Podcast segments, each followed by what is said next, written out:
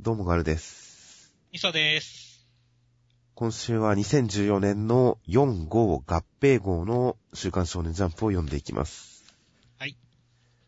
で今回、表紙は、えー、お正月恒例の全作品の集合絵になっていました。そうですね。みんな走ってるっていう絵ですね。そうですね。まあ一部走ってない人もいますけどね。飛んでるやつ人もいますからね。飛んでるやつもいますし、あとやっぱり異彩を放っているのは磯部ですね。笑顔じゃない。笑顔じゃないどころか、まともな表情じゃないですからね、磯部は。走れてないですからね。表紙の中では一番目立っているのは磯部かなと個人的には思います。そうですね。中身としまして、今回付録がいくつかついていまして、はい。一つは壁掛けカレンダーでした。12月分、いろいろな作品のかつてのまあ表紙ピンナップなどですね、既存のイラストを使ったカレンダーになっていました。2月がとても忙しい感じです。まあ、いっぱい集まってますからね。その他を2月に全て集めてますからね。うん、まあ、この2月の、えー、イラストに載っている作品の中からどれだけ一軍メンバーが出てくるかという、うんそういった来年の展開にも期待ですね。いなくなっちゃってる作品もあるんでしょうけれどもねっていう。まあ、あるでしょうけどね。この、その場その場のライブ感っていうのもやっぱジャンプの付録の醍醐味ですよね。そうですね。あの時はあの作品あったなっていうね。そうですね。よくありますよね。あの作品の短い連載期間はこの企画に被ってたんだ、みたいな、後になって思い返して感慨深かったりしますからね、結構。そうですね。あの、ジャンプのヒロインズヒ、あのね、ポスターとかねっていう。そうですね。いろいろとありますから。まあ来年のカレンダーに果たしてどれだけの作品が残っているのかというあたりもまあ、まあその年限りのものですからね。そうですね。というのは記念品ですよ、記念品。記念品ですね。もう一つは、ワンナイト人狼と暗殺教室のサバイバル暗殺ゲームというコラボゲームのカードがついていました。はい。で、雑誌中ではルールブックがついてくるという形で、まあ、このあたりちょっと口で説明するのもめんどくさいのでしませんが、うんまあ、人狼のゲームの暗殺教室版ということで、結構まあ、普通に遊べるんじゃないかとは思います。そうですね。まあ、元々の人狼、狩りっていうものに対して暗殺教室の暗殺っていうものを置き換えただけなので、まあ、そのまんまですからね。まあ、普通に楽しめると思います。年末年始、暗殺に背を出してくださいと。はい。で、えー本編は関東カラーが暗殺教室でした。えー第73話、内容としましては、えーやってきた殺し屋3人組は、あっさりと引き下がります。そして、実は、えー凶悪な猛毒だと思われていたものは、すぐに時間が経過したら無害になるような、そういう、えー金を使っていました。それは暗殺者側が、えー高岡さんの指示に従うことと、高岡さんを裏切ってでも子供たち、片木の中学生を手にかけないということのリスクを考えた上で、結局、えー高岡さんを裏切っていたという、そういうプロ精神によるものでした。ということで、結局、えー病気で誰も倒れることもなく、みんななんとか無事になりました。コロ先生、えー完全防御形態から無事に復活しました。そして肝試しをしますという展開になりました。まあ、まず、カラーの扉絵の話からさせてもらいますと、はい。まあ、実にクリスマスらしいカラー扉になりましたね。そうですね。いや、もう、この中ではもう、かやのちゃんがあざといなっていうので、僕は、それで終わってしまってるんですけど。ああ、まあ確かに見え、見えですね、見え。そうそう。見え、見えっていう。まあ、結構いろいろアイテムは映ってるながらも、やっぱキャラクターとして目立ってるのはコロ先生と、なぎさくんとかやのちゃんということで。うんで、なぎさくんもそれほどこう、何か意味のあるポーズじゃないですから。確かにこれはかやのちゃんの表紙と言って、間違いないと思いますね。過言ではないですね。いやー、生足ですね、生足。いや、生足ブーツですよ。生足ブーツ、いいですね、これは。ということで、カラー表紙、かやのちゃん確かに良かったですね。で、本編は、まあでも本当にいいまとめでしたね。はい。個人的にはね、なんか死神さんがね、後で乱入してくるんじゃねえかとかね、いろいろこう、一気に話がダークな方向に動くんじゃねえかっていうことも予測してたんで、はい。それとは全然外れて、まあ、収まるところに収まったっていうのは、僕の中ではちょっと意外性もありましたし、エピソード自体もね、実にいいエピソードというかね、オチだったので、本当に良かったですね。まあそうですね。かなりホッとする展開でよかったですね。いや、実際どこでどんでん返しがあるかわからないっていう思いはありましたんで、うん。まあその分、こう、ししっかり落ち着いた展開になったことに対する安心感というのもかなり強めにありますね。そうですね。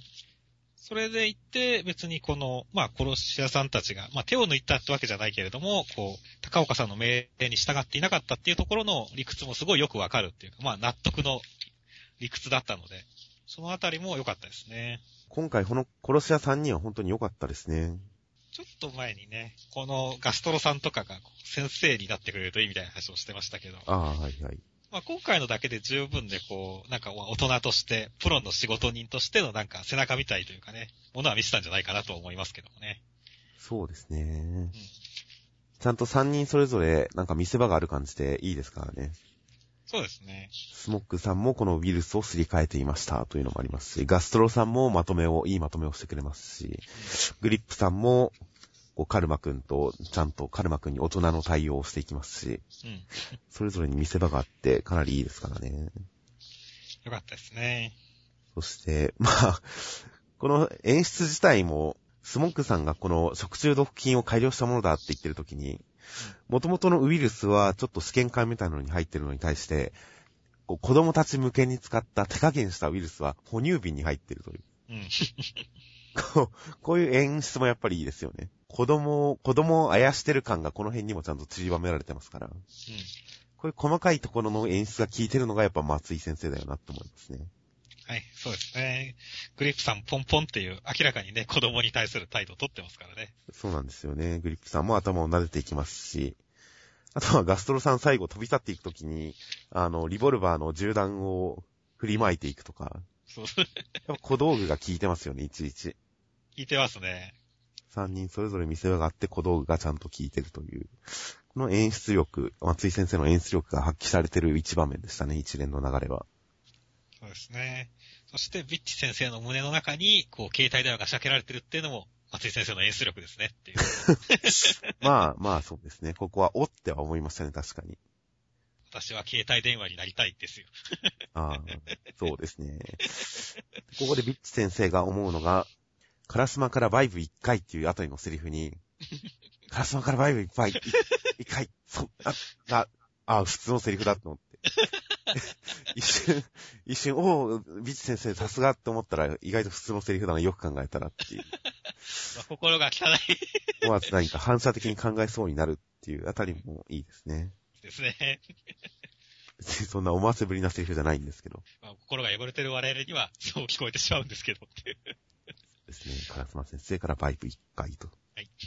そしてまあ、ナイサ君とセラサ君の語らいあり、期間あり、で、最後に次の日の夕方、夕方の海辺っていうシチュエーションの中で最終的なまとめが語られますが、この夕暮れの海岸っていう舞台がやっぱり語る場所としていいなと。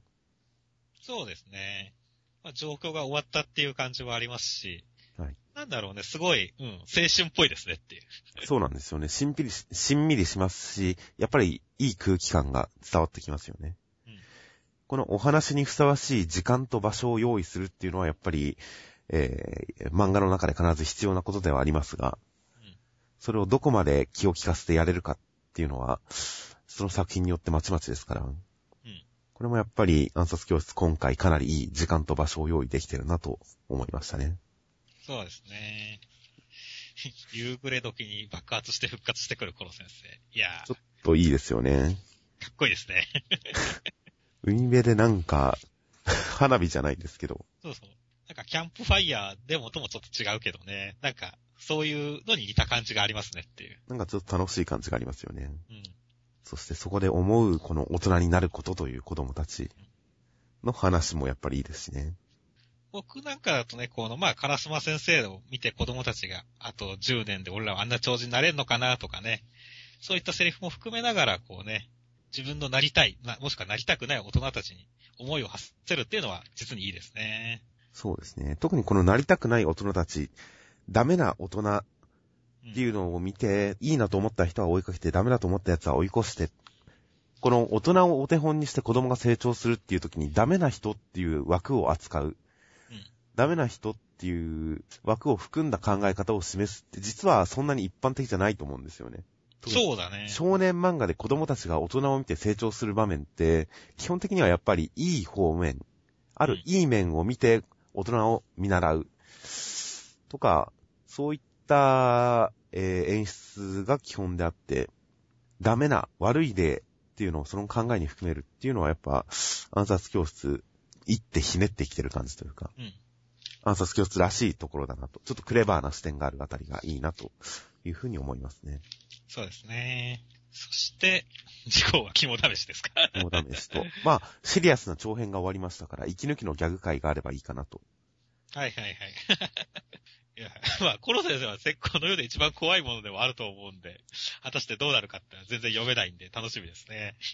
まあ、逆に、まあ、この例だけ、コロ先生相手にしてる状態で何を生徒たちが怖がるかっていうのはちょっとありますけどね。まさかラブい展開が来るんですかね。まあそれもあり合いますけど、逆にほんとちゃんとした、ちゃんとした暗殺がまたやるのかもしれませんけどね。幽霊に化けて出てくるコロ先生を本気で暗殺するという。どっちがどっちだかわかんないっていう、どっちが怖がらせる側だかわからないっていう展開かもしれませんし。あ、いいですね。ゴーストバスターズ。ゴーストバスターズ展開かもしれませんしね。楽しみですね。まあ、特に今回のエピソードで発生したキャラクター同士の関係とか、キャラクターの考え、考え方の違いとかを改めて盛り込んだような展開になってたら、まあ、よりいいかなと思いますね。そうですね。これも見せてほしいです。では、続きまして、ナルトの659話、えー、リンネガンを取り戻したマダラさんは、術で、えー、美獣たちを吹っ飛ばして、えー、なんたら魔像で美獣たちを捕まえました。はい。という展開でした。いや、マダラさん大払い。これは、やっぱいいですね。マダラさんテンション高くていいですね、やっぱり。本当ですね。その後にスッとこう真面目な顔になってるというのは 一瞬何かとは思いましたけど。うん、まあ、後々の展開見るに単に本気モードになった、プロの顔になったっていうだけみたいですけどね、これ。そうですね。いや、でもこうやって渡良さんが楽しいだけで、こう、我々も楽しいっていうのは、もう完全に渡良さん主人公になってますからねっていう。そうですね。渡良さんいいですよ。このテンションの高さ。まあ、実際で今回は本当に渡良さん無双ということで まあ一気に有利、優位に立ちましたね。前回サッカーボール状態にされた渡良さんと同一人物とは思えないですねっていう。まあ小回り的にも完全にやり返した形になってますよね。回ずつぶたれたから全部返したんだっていうことですよね。そうですね。まあ、最初にマダラさんが口寄せをするっていう、うん、これを、まあ、傍観してしまうっていうのはちょっと失策だなとは思いましたけど。ああ、そうですね。美獣さんたちも。まあ、クラマが、えー、甘く見るなと言って、ちょっと警戒しすぎたのかなという感じですかね。うんとは、まあ、かかしさんたちの方もちょっと ちょっと傍観してますね、かなり。しすぎちゃったかなと思っておりますね。まあ、ちょっとこの辺の展開は、のんびりはしてますが。うん、まあ、その後、マダラさんがこう戦っていく中で、うん、結構白絶さんが会話相手として隣にいるっていうのがいいなと。そうですね。解説ゼリフが自然になるという。うん、やっぱり敵が一人、ボスが一人だと能力を説明するのが、まあ戦ってる相手か本人になっちゃったりしますので、うん、相手が語るにしろ、本人が語るにしろ、ちょっと説明的になりすぎちゃいますんで、オビトさんの時は多少その気があったと思うんですけど、今回のマダラさんは今、えー、白絶さんという会話相手がいるおかげで、いろいろ作戦とか能力に関しての説明も自然にちょっとボスとしての威厳を崩さない形で語れてて、うん、あ、やっぱボスは相方がいた方がいいなというふうに思いましたね、これは。説明ゼリフで格を下げるようなことになってないっていうのがいいですね。まあ、あと、まあ、オビトさんはもう完全に死亡状態になりそうな感じなんですけれども。なんか左目をめぐって、なんかぐだぐだやってますけどね。うん、この睨み合い。高橋先生はなんで手出しできないんですかね、これ、まだ。これは、あの、黒絶さんが離れると、まあ、オビトさんを人質に取られてるってことですよね。まあ、そうですけど。まあ別に、この、このピンチの規模を考えれば、そんなこと気にせずやっちゃうべきだと思うんですけど左目狙えよっては思うんですけどね。ちょっとこっち、オビトさんパートはちょっとゆっくりはしてますが。まあ、オビトさんはなんだかんだで参戦してくれるんじゃないかなとは思いますけどね。敵が味方にパターンで。まあ、どうやって生き、まだ生き残らなきゃいけないんで、まあ、クズ絶を取り込むなりなんなりして頑張ってくれればいいんじゃないかと。頑張ってほしいですね。で、最終的には美獣たちが捕まりましたと。これはすごいあっさり首に縄かかって、思ったよりもあっさりだなとは思いましたけど。そうですね。まあでもここでまた綱引きですよ。ああ、またですか。まあ、大人さんには勝ったけど、果たしてマダラさんにはっていう。なるほど、なるほど。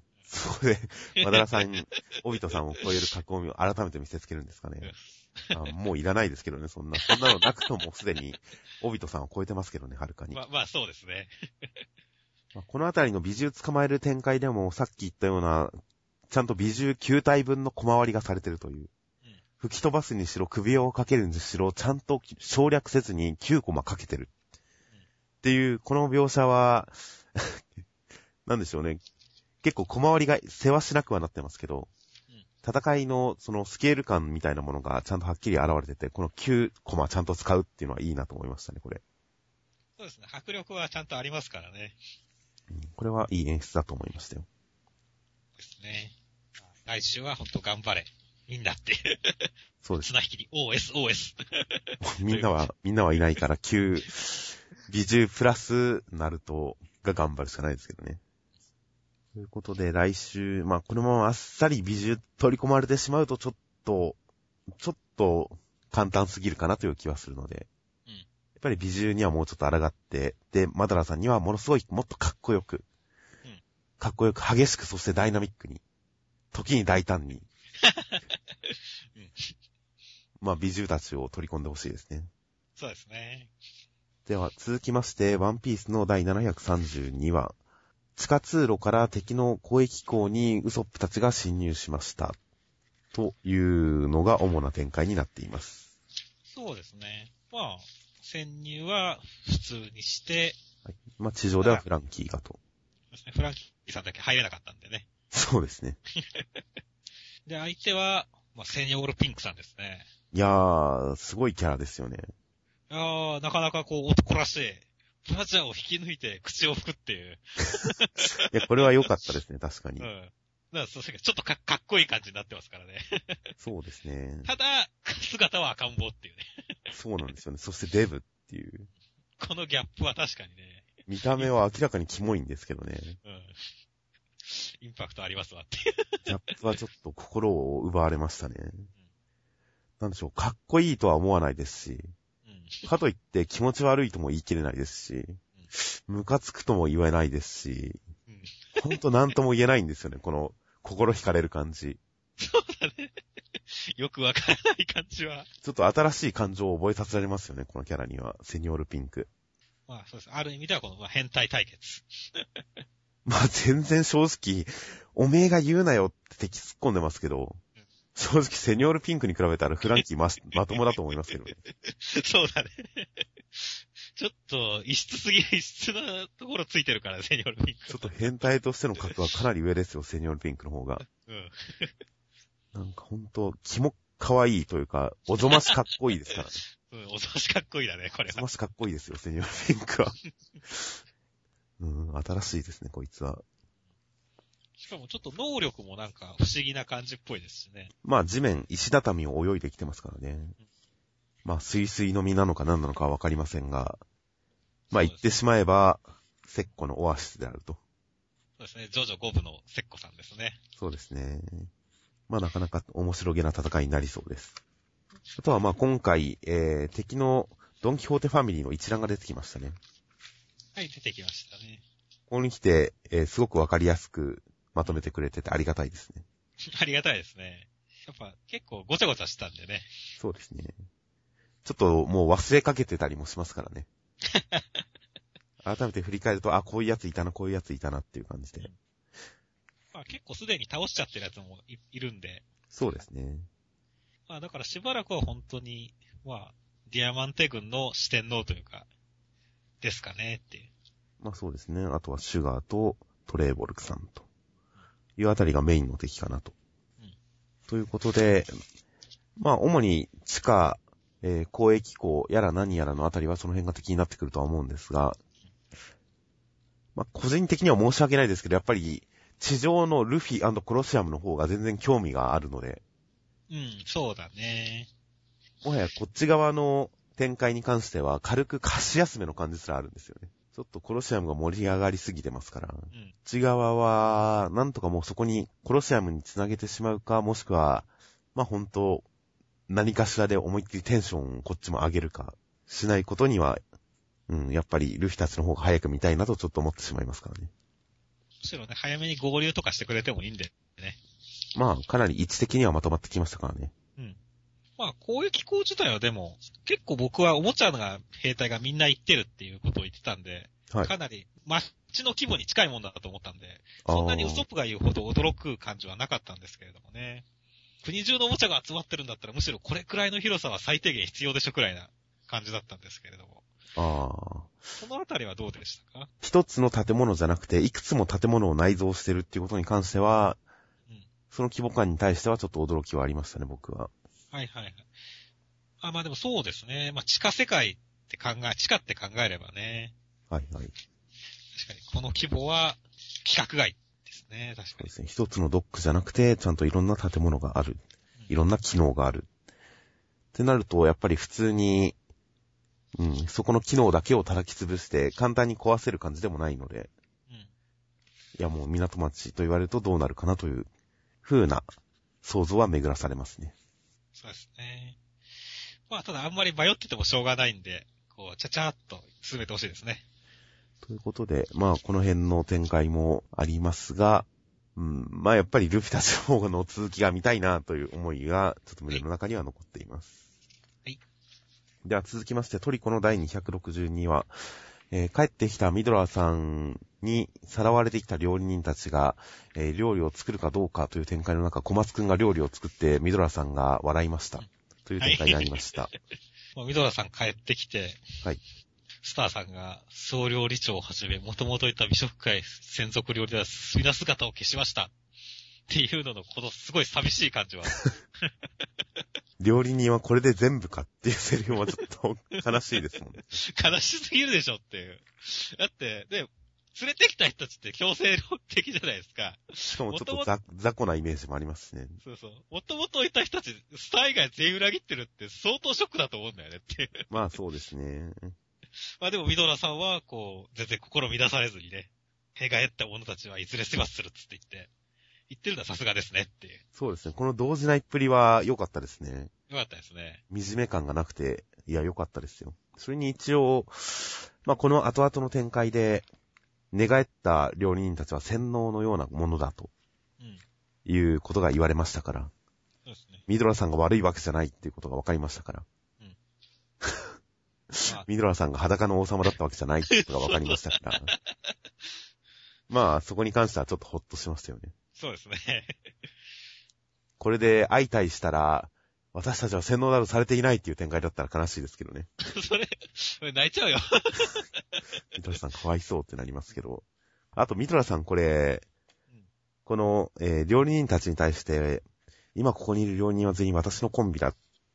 で、食材はこれまでお前たちが見たこともないグルメ界の美味なるものを用意しようって言ってて、実際は用意できてないじゃないですか。できてないですね。これ、真面目にあると思って言ったらなかったってことなんですかね。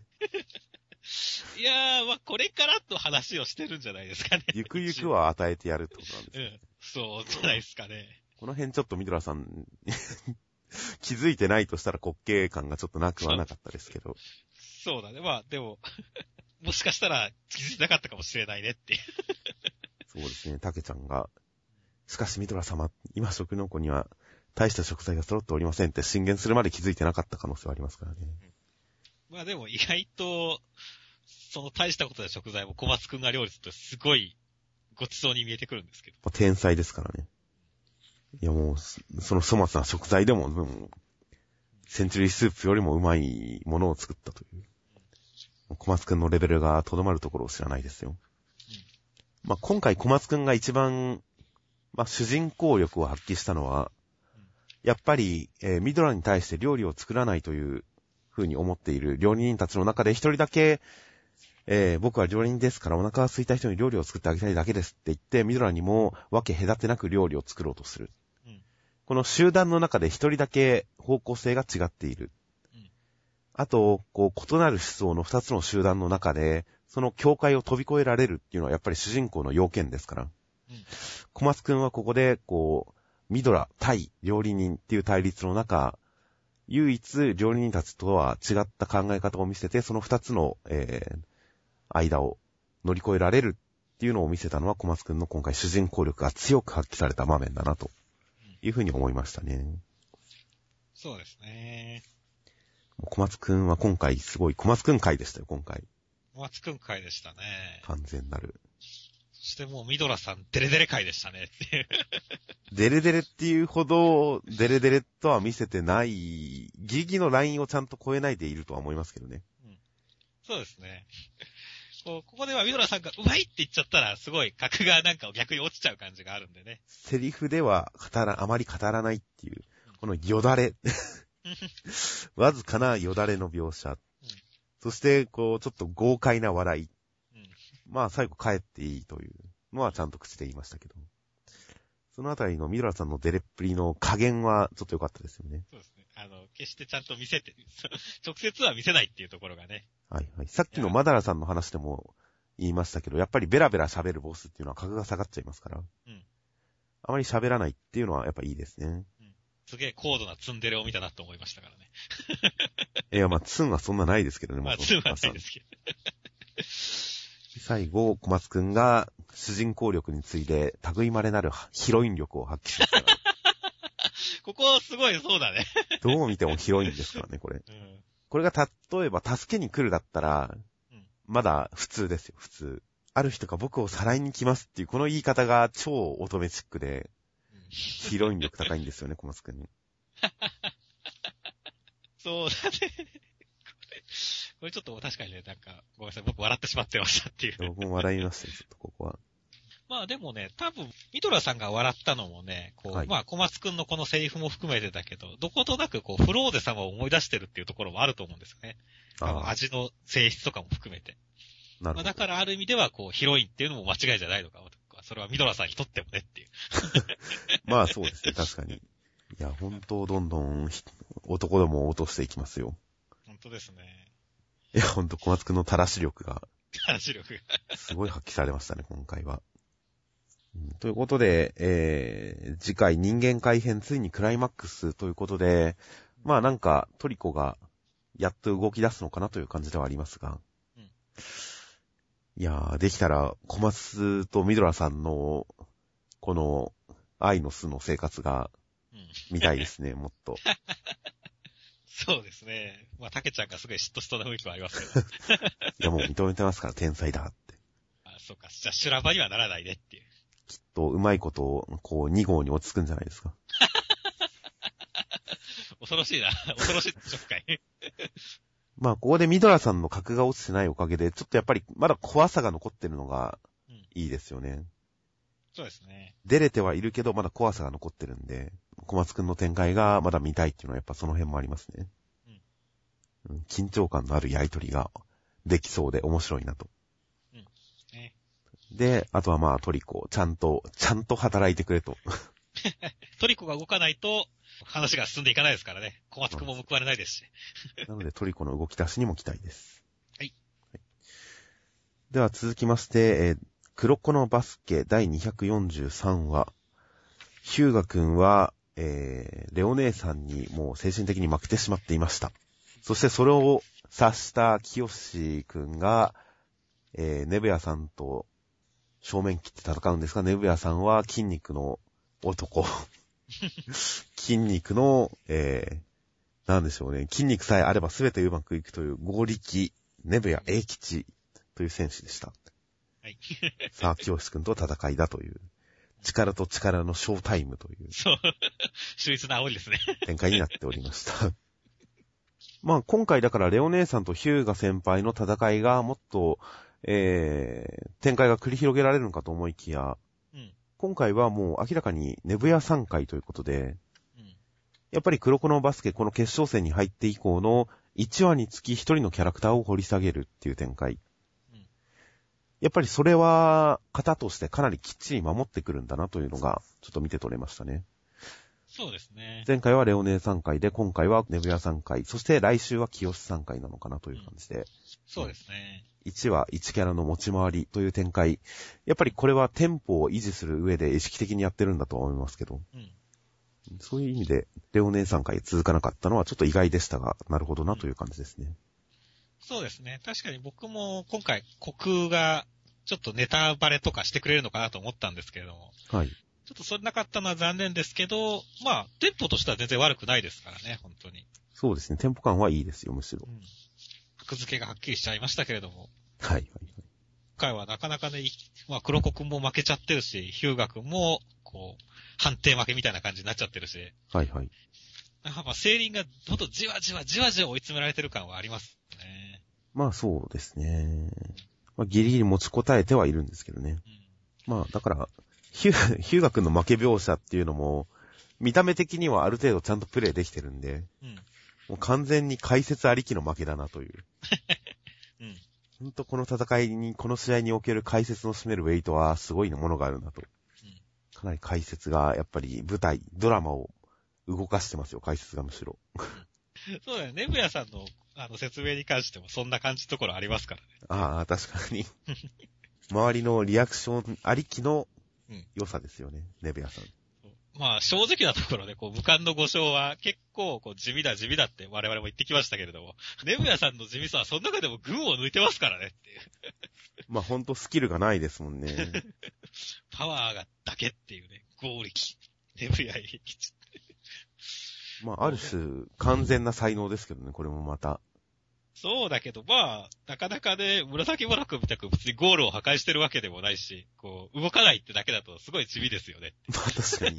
まあ確かにそうですね。う ん周りを吹き飛ばすような、そういう派手なパワー描写に比べたら、動かないですからね。まあ、なかなか二つ名もね、こう、ヤシャとか鉄心に比べれば、だいぶ地味なんで、えー、合力もいいじゃないですか。合力もいいかな。いや、いいじゃないですか。実写化したら合力あやめがやるんじゃないですか、ネベヤさんは。それすごいな。ダンスが得意ですから、合力あやめさんは。まあ、合力っていう二つなかっこいいですよ、十分。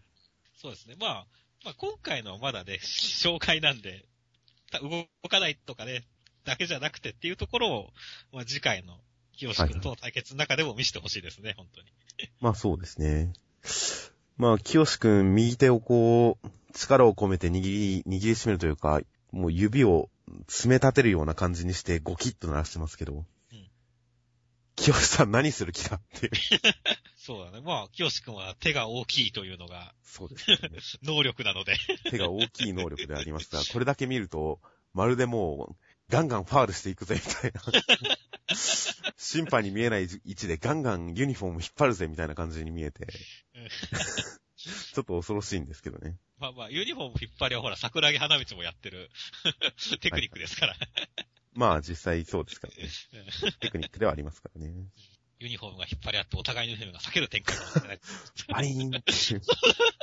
な、なにーつって、飛んだ二人のユニフォームが同時に避けたみたいな。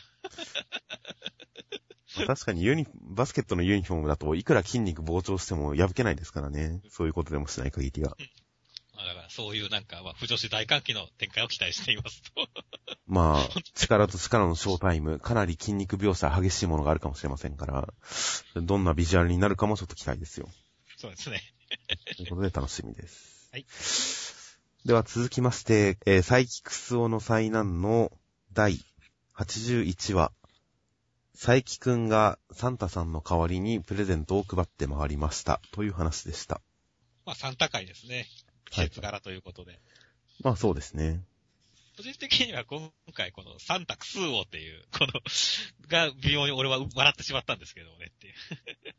ごめん、ほんとどうでもいいところで笑ってしまいましたっていう感じなんですけど。まあ、ツボは人それぞれですからね。まあ、その後のね、ママもさ、いいじゃないですか。ここは私に任せてっつって言って。全然、なんか、成立してる絵になっちゃってますからね。いや、そう、むしろ、え、可愛いし、ありだなって思いましたね、僕は。いや、全然ありだっていう展開なのかと思いきや、佐伯くんの解説だと、若く見えるとはいえきついみたいな言い方をしてるんで、だから一層、これをちょっと、ありだと認めた上で恥ずかしがってる展開の方が自然な流れだった気がしますけどね。うん。そうかもしれないですね。いや、全然だってありですからね。ありですね。むしろこのサイキクソという漫画の中では、かなり上位に入りそうな、可愛いコマですよ、これは。可愛い子ですね。37歳。い最近父が羨ましいですよ、本当に。やー、確かに。まあ、今回、今回結構他には、サイキ系以外のキャラは出てこなかったですからね。そうですね。レギュー。ラーキャラは。うん。基本子供たちばっかりで、まあ、子供たちがこう、なんか不快な展開だけで終わらなかったのは良かったですよ。うん最後一応いい話に持ってってくれたというのは。うんなんか佐伯くんが、まあ、不幸なのはともかくとして、なんでしょうね。ややっぱり不快感がちょっと胸につきまといますから。この辺の最初の方の展開は。ああ、この煙突から入ってきた女の子の話とか。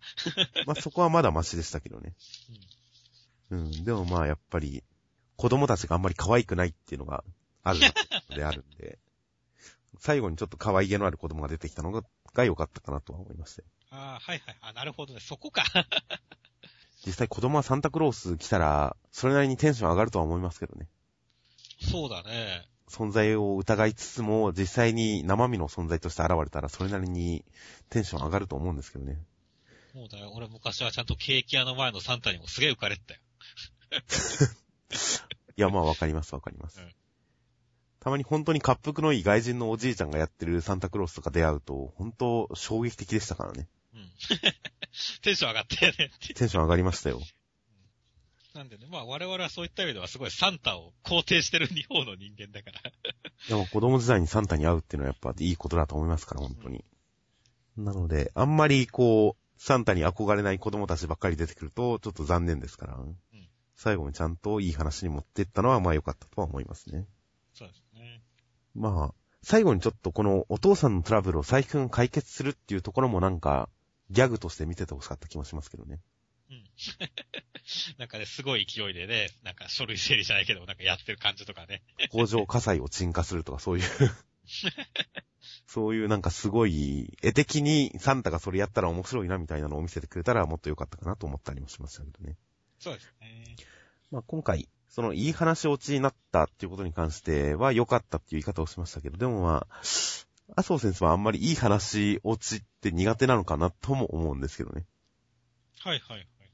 最後にいい話で締めるっていうのに関しては、やや弱くなりがちな気もするので。まあ、ギャグ漫画はね、なかなか いいオチで終わるっていうのは難しいですけどもねっていう。ラスト、もしかするとこの最後、サイ君がメリークリスマスって夜空に描いて終わるっていうのは、これいい話ギャグな気はするんですけど、うん。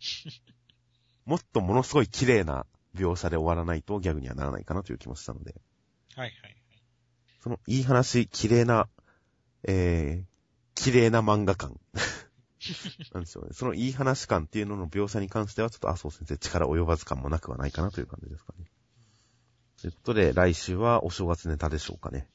そうですね。まあ、季節柄のネタで攻めてほしいですね。やっぱりちょっと顔見せ程度でもいいので、レギュラーキャラは絡んでくれた方がいいかなと思い思いますね。そうですね。年度、街道あたりに、なんか佐伯くんがディスられるか展開こうでもよかったと思いますしね。やっぱ、テルハシさんが楽しみだなと。